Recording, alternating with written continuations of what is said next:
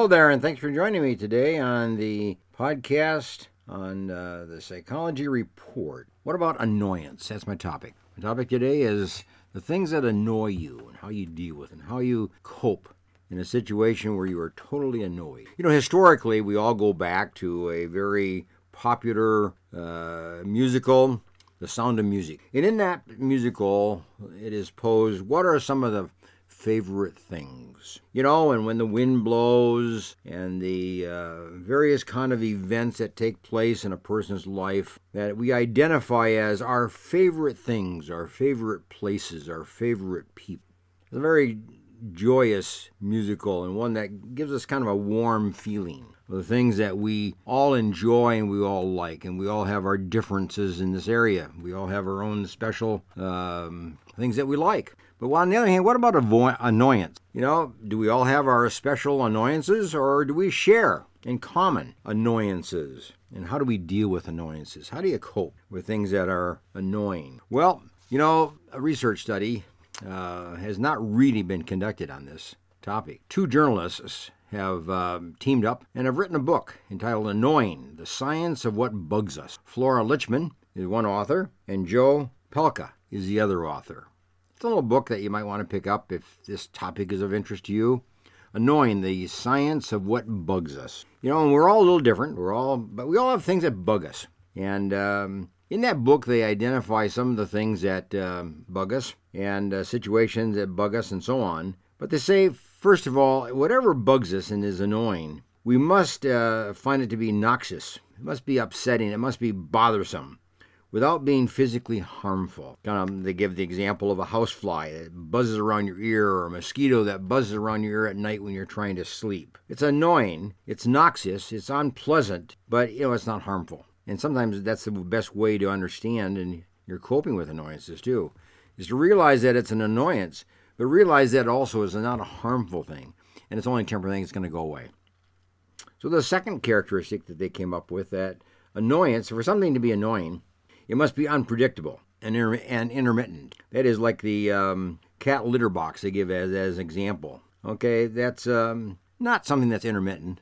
That's common. And if the odor of a litter box kind of bothers you, it's annoying, but it's constant, you eventually accommodate to it. You eventually kind of accept that odor and you just adjust to it, and it isn't really an annoyance at all. But for something to really be annoyance, it must be something that comes and goes. It must be an odor that comes and goes, a sound that comes and goes. But it's but it's unpredictable. Even living near a major road or highway or freeway or whatever, sure there's a sound out there, but it's intermittent. There's a hum a lot of the time, but then there's these motorcycles that go by and these trucks that go by that intermittently create a loud sound or backfire or whatever. And when that's the case, that's annoying because it's unpredictable and it's intermittent. And the third thing that they say for something to be annoying, it must be something that um, persists over a period of time. Something that's there for maybe three or four or five seconds, you know, that's not annoying. You just kind of push it away. But if it persists five seconds, 30 seconds, 50 seconds, 80 seconds,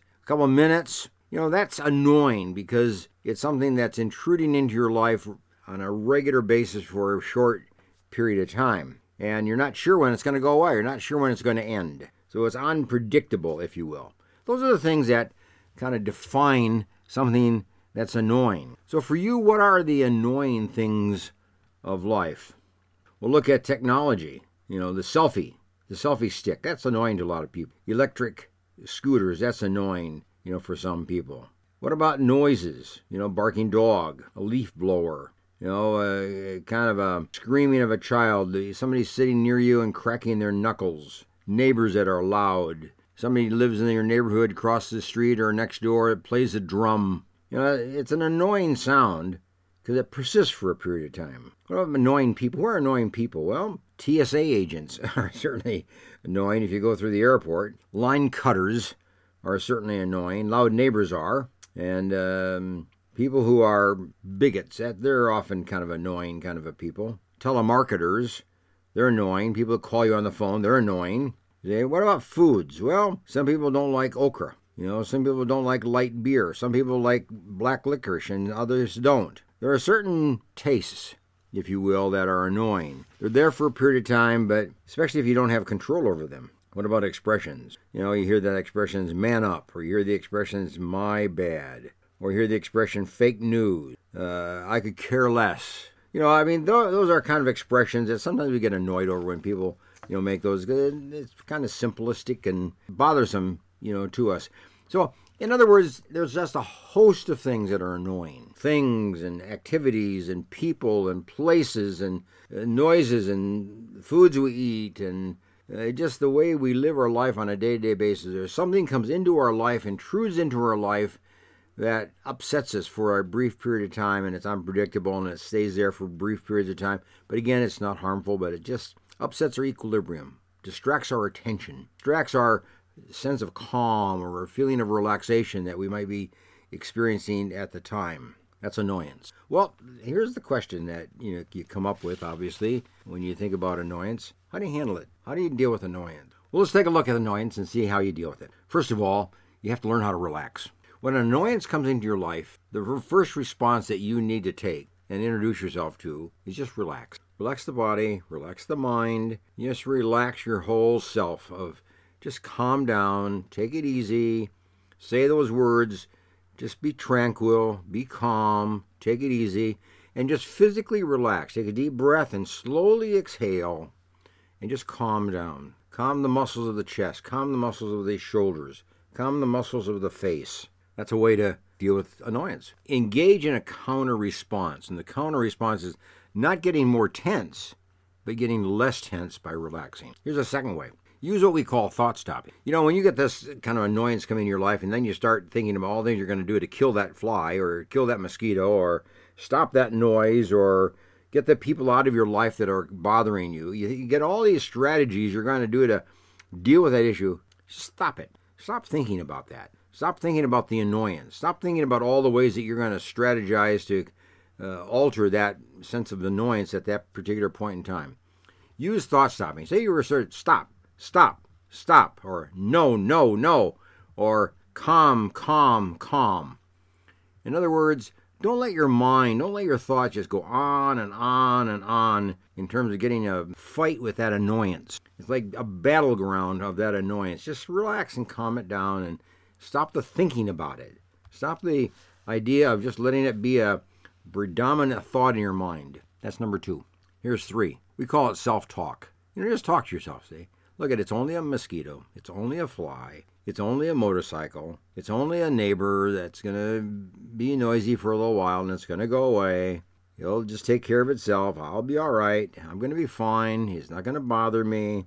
You see, you talk to yourself in that kind of a way. Just talk yourself out of it, if you will. See the realism, the realism of it, the realistic aspects of it, so that you don't let that noise, that annoying noise, bug you and bug you and bug you. You just calm it down and talk to yourself out of it and just say, it will go away. That motorcycle will fade into the into the uh, environment. It will fade into history. It will fade into the distance. That train that goes that just went by, it'll fade into the distance and just let it go and just imagine it going and going and going and going and then be gone, gone out of your life. Talk to yourself. Talk yourself into a friendly way of just dealing with that annoyance for that 12 or 18 seconds of your life or whatever it might be.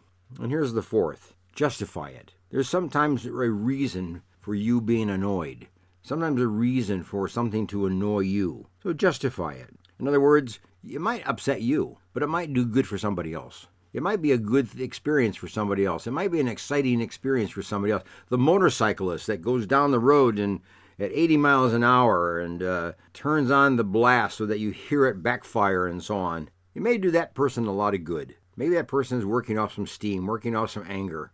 Maybe that person is getting a joy out of that experience. You're not. But see the justification. There may be reason for you being annoyed so that somebody else can have an experience that's positive for them. And it's like your gift to them. It's like you're allowing them to have something good while you put up with it for a brief period of time. Justify it. Figure out why it's a good thing for somebody else or uh, some other situation than for you. In other words, it's like your gift. It's like you're you're giving, you're allowing somebody else to experience something good, even though it's a negative experience, you know, for you. So those are a few ways in which you kind of just deal with annoyance, and don't let it be the defining moment of your life. Don't let it be the defining uh, experience of your life. Don't let your day be defined by one particular annoying event or person. In other words, see it as part of life. See it as part of the experience of human life. See it as part of being in a group. See it as part of being in public. See it as part of being out in the environment or uh, it's just part of summer activity. It's just kind of the summer experience of having mosquitoes come into your life, if you will. They go, they'll be gone in the winter, but they're here. The, it's part of where you live. It's part of the experience of human life just because of where you live and how you live your life. In other words, put it in perspective, if you will. That could be my fifth point. Put it in perspective so that you can deal with it and you can cope with it and you can handle it. Well, there you are. That's annoyance. And um, hope that you can deal with annoyance a little better than what has been the uh, case in the past. You don't need to have your life uh, all upset and you don't have to have your day kind of a lost day just because something annoyed you. Take charge of your annoyance, defeat your annoyance, control your annoyance, minimize your annoyance so that your life can just move on when no matter how that annoyance comes into your life, whether it comes in just uh, through a fly or a mosquito that kind of comes into your environment, or it's the comes in through your spouse or through your children or your neighbors or people that you know or somebody in your workplace or whatever. However, it comes into your life, just let it come, deal with it, and let it go so that you have a life that is going to be uh, under control rather than one that is out of control just because of some annoyance that's come into your life at that time. Okay? Hey, before you go today, I again bring to your attention the Green Gables Care Home here in Clovis, California. Green Gables Care Homes. You know, there are about six homes that uh, comprise Green Gables, and there are homes of around six, seven people who are needing extra special care. Kind of a assisted living type of a home. Maybe you have somebody in your life that you just really cannot care for any longer yourself, and you need some help. Well, Green Gables might be the place to turn to so that they can uh, take over some of the strain and stress in your life by caring for your loved ones, particularly in the pre Alzheimer's state of life. Okay? So here's the number to call if that might be of help, you know, to you. 559 307 0950. 559 307 0950. Okay? Anyway, nice to have you with me today, and um, we'll see you again. Bye for now.